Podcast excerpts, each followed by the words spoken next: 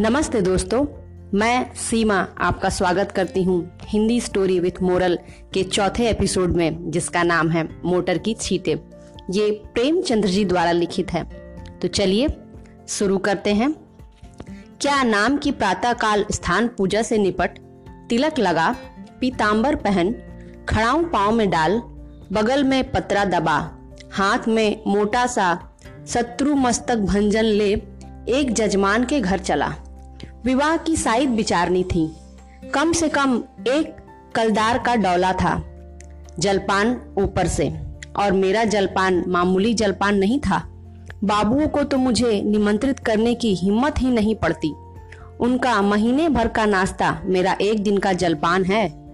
इस विषय में तो हम अपने सेठों साहूकारों के कायल हैं। ऐसा खिलाते हैं, ऐसा खिलाते हैं और इतने खुले मन से कि चोला आनंदित हो उठता है। जजमान का दिल देखकर ही मैं उनका निमंत्रण स्वीकार करता हूँ। खिलाते समय किसी ने रोनी सूरत बनाई और मेरा छुदा गायब हो गई। रोकर किसी ने खिलाया, ऐसा भोजन कम से कम मुझे नहीं पचता। जजमान ऐसा चाहिए कि ललकारता जाए। लो शास्त्री जी, एक बालूशाही और मैं कहता जाऊँ, नहीं जजमान, अब नहीं। रात खूब बारिश हुई थी। सड़क पर जगह जगह पानी जमा था। मैं अपने विचारों में मगन चलता जाता था कि एक मोटर छप छप करती हुई निकल गई। मुँह पर छींटे पड़े। जो देखता हूँ तो धोती पर मानो किसी ने कीचड़ घोलकर डाल दिया हो। कपड़े भ्रष्ट हुए, वह अलग। देह भ्रष्ट हुई, वह अलग। आर्थिक क्षति जो हुई, वह अलग। अगर मोटर वालों को पकड़ पाता तो ऐसी मरम्मत करता कि वो भी याद करते। मन मसोस कर रह गया। इस वेश में जजमान के घर तो जा नहीं सकता था। अपना घर भी मील भर से कम ना था। फिर आने जाने वाले सब मेरी ओर देख देख कर तालियाँ बजा रहे थे। ऐसी दुर्गति मेरी कभी नहीं हुई थी। अब क्या करेगा मन? घर जाओगे तो पंडिताइन क्या कहेंगी? मैंने चटपट अपने कर्तव्य का निश्चय कर लिया। इधर उधर से दस बारह पत्थर के टुकड़े बटोर लिए और दूसरी तरफ़ मोटर की राह देखने लगा। ब्रह्म तेज सिर पर चढ़ बैठा। अभी दस मिनट भी ना गुजरे होंगे कि एक मोटर आती हुई दिखाई दी। ओ, वही मोटर थी। शायद स्वामी को स्टेशन से लेकर लौट रही थी। ज्यों ही समीप आई, मैंने एक पत्थर चलाया, भरपूर ज़ोर लगाकर चलाया। साहब की टोपी उड़कर सड़क के उस बाजू पर गिरी। मोटर की चाल धीमी हुई। मैंने दूसरा फेर लिया। खिड़की के शीशे चूर हो गए और एक टुकड़ा साहब बहादुर के गाल में भी लगा, खून बहने लगा। मोटर रुकी और साहब उतरकर मेरी तरफ़ आए और घूसा तानकर बोले सुअर हम तुमको पुलिस में देगा। इतना सुनना था कि मैंने पोथी पतरा ज़मीन पर फेंका और साहब की कमर पकड़कर अड़ंगी लगाई तो कीचड़ में भद से गिरे। मैंने चट सवारी, गांठी और गर्दन पर एक पच्चीस रदे ताबड़तोड़ जमाए कि साहब चौंधिया गए। इतने में उनकी पत्नी जी उधर आई। ऊँची एड़ी का जूता, रेशमी साड़ी, गालों पर पाउडर होठों पर रंग, भावों पर स्याही, मुझे छाते से गोदने लगी। मैंने साहब को छोड़ दिया और डंडा संभालता हुआ बोला, देवी जी, आप मर्दों के बीच में ना पड़े। कहीं चोट चपेट आ जाए तो मुझे दुख होगा। साहब ने अवसर पाया तो संभल कर उठे और अपने बूटेदार पैरों से मुझे एक ठोकर जमाई। मैंने घुटने से बड़ी चोट लगी। मैंने बौखलाकर डंडा उठा लिया और साहब के पाँव में जमा दिया। वह कटे पेड़ की तरह गिरे। मेम साहब छतरी तानकर दौड़ी। मैंने धीरे से उनकी छतरी छीनकर फेंक दी। ड्राइवर अभी तक बैठा था। अब वह भी उतरा और छड़ी लेकर मुझ पर पील पड़ा। मैंने एक डंडा उसको भी जमाया। लौट गया। पचासों आदमी तमाशा देखने जमा हो गए।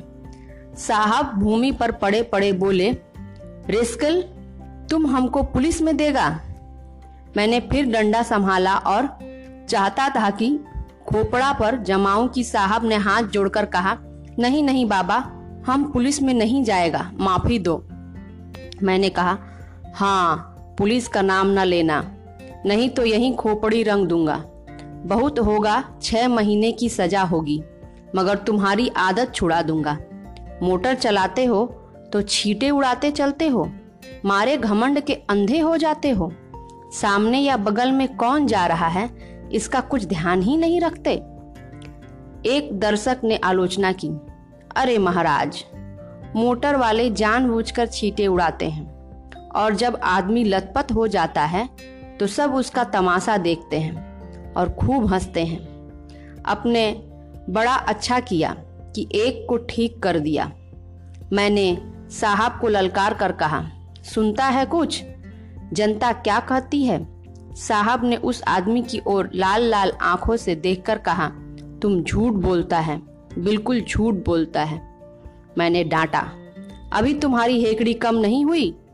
आऊँ फिर और दू एक सेंटा कसके? साहब ने घिघियाकर कहा, अरे नहीं बाबा सच बोलता है, सच बोलता है। अब तो खुश हुआ।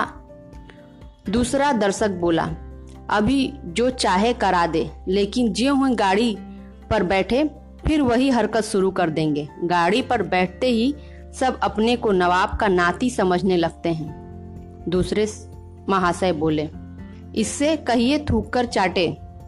तीसरे सज्जन ने कहा, नहीं, कान पकड़कर उठाइए, बैठाइए। चौथा बोला अरे, ड्राइवर को भी। ये सब और बदमाश होते हैं। मालदार आदमी घमंड करे तो एक बात, तुम किस बात पर अकड़ते हो? मैंने यह प्रस्ताव स्वीकार किया। ड्राइवर और मालिक दोनों को कान पकड़कर उठना बैठना चाहिए और मेम साहब गिने। सुनो मेम साहब, तुमको गिनना होगा। पूरी सौ बैठकें, एक भी कम नहीं। ज़्यादा जितनी चाहे हो जाएँ। दो आदमियों ने साहब का हाथ पकड़कर उठाया दो ने ड्राइवर महोदय को। ड्राइवर बेचारे की टांग में चोट थी, फिर भी वह बैठके लगाने लगा। साहब की अकड़ अभी काफ़ी थी। आप लेट गए और उल जुलूल बकने लगे। मैं उस समय रुद्र बना हुआ था। दिल में ठान लिया था कि इससे बिना सौ बैठके लगवाए ना छोड़ूँगा। चार आदमियों को हुक्म दिया। कि गाड़ी को ढकेल कर सड़क के नीचे गिरा दो। हुक्म की देर थी। चार की जगह पचास आदमी लिपट गए और गाड़ी को ढकेलने लगे। वह सड़क बहुत ऊँची थी। दोनों तरफ़ की ज़मीन नीची। गाड़ी नीचे गिरती और टूट टाट कर ढेर हो जाती। गाड़ी सड़क के किनारे तक पहुँच चुकी थी कि साहब कहकर उठ खड़े हुए और बोले, बाबा, गाड़ी को मत तोड़ो। हम उठेंगे, बैठेंगे। मैंने आदमियों को अलग हट जाने का हुक्म दिया, मगर सबों को एक दिल लगी मिल गई थी।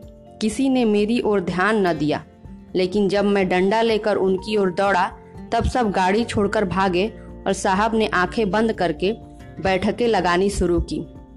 मैंने दस बैठकों के बाद मेम साहब से पूछा, कितनी बैठकें हुई? मेम साहब ने रोब में जवाब दिया, हम नहीं गिनता। तो इस तरह साहब दिन भर कांकते रहेंगे और मैं ना छोड़ूँगा। अगर उनको कुशल से घर ले जाना चाहती हो तो बैठकें गिन दो, मैं उनको रिहा कर दूँगा। साहब ने देखा कि बिना दंड भोगे जान न बचेगी तो बैठकें लगाने लगे। एक, दो, तीन, चार, पाँच। सहसा एक दूसरी मोटर आती दिखाई दी। साहब ने देखा और नाक रगड़कर बोले, पंडित जी, आप मेरा बाप है, मुझ पर दया करो। अब हम कभी मोटर पर ना बैठेंगे। मुझे भी दया आ गई। बोला, नहीं, मोटर पर बैठने में मैं नहीं रोकता। इतना ही कहता हूँ कि मोटर पर बैठकर भी आदमियों को आदमी समझो। दूसरी गाड़ी तेज़ी से चली आती थी। मैंने इशारा किया, सब आदमियों ने दो दो पत्थर उठा लिए। इस गाड़ी का मालिक स्वयं ड्राइवर की जगह पर बैठकर ड्राइविंग कर रहा था। गाड़ी धीमी करके धीरे से सड़क जाना चाहता था कि मैंने बढ़कर उसके दोनों कान पकड़े और खूब ज़ोर से हिलाकर और दोनों गालों पर एक एक पड़ाका देकर बोला, गाड़ी से छीटे न उड़ाया करो, समझे? चुपके से चले जाओ। यह महोदय बगझक तो करते रहे, मगर एक सौ आदमियों को पत्थर लिए खड़ा देखा तो बिना कान पूछ डुलाए चलते हुए। उनके जाने के एक ही मिनट बाद दूसरी गाड़ी आई। मैंने पचास आदमियों को राह रोक लेने का हुक्म दिया। गाड़ी रुक गई। मैंने उन्हें भी चार पड़ाके देकर विदा किया। मगर यह बेचारे भले आदमी थे। मज़े से चाटे खाकर चलते हुए। सहसा एक आदमी ने कहा, पुलिस आ रही है। और सब के सब हुर्र हो गए। मैं भी सड़क के नीचे उतर गया और एक गली में घुसकर गायब हो गया। इसी के साथ ये कहानी समाप्त होती है। इस कहानी का यही मोरल है कि हमें अपने पैसे का इस्तेमाल करना चाहिए, उसका उपयोग अच्छी तरह से करना चाहिए, पर उसे दूसरों को तकलीफ़ हो, गाड़ी घोड़े में चल रहे हैं और रास्ते के लोगों को हम रास्ते का लोग ना समझें तो ये उलझन की बात है। इसके साथ इस कहानी में दूसरी भी मोरल तो होंगे ही, जिसे मैं आपसे जानने की उम्मीद रखूँगी।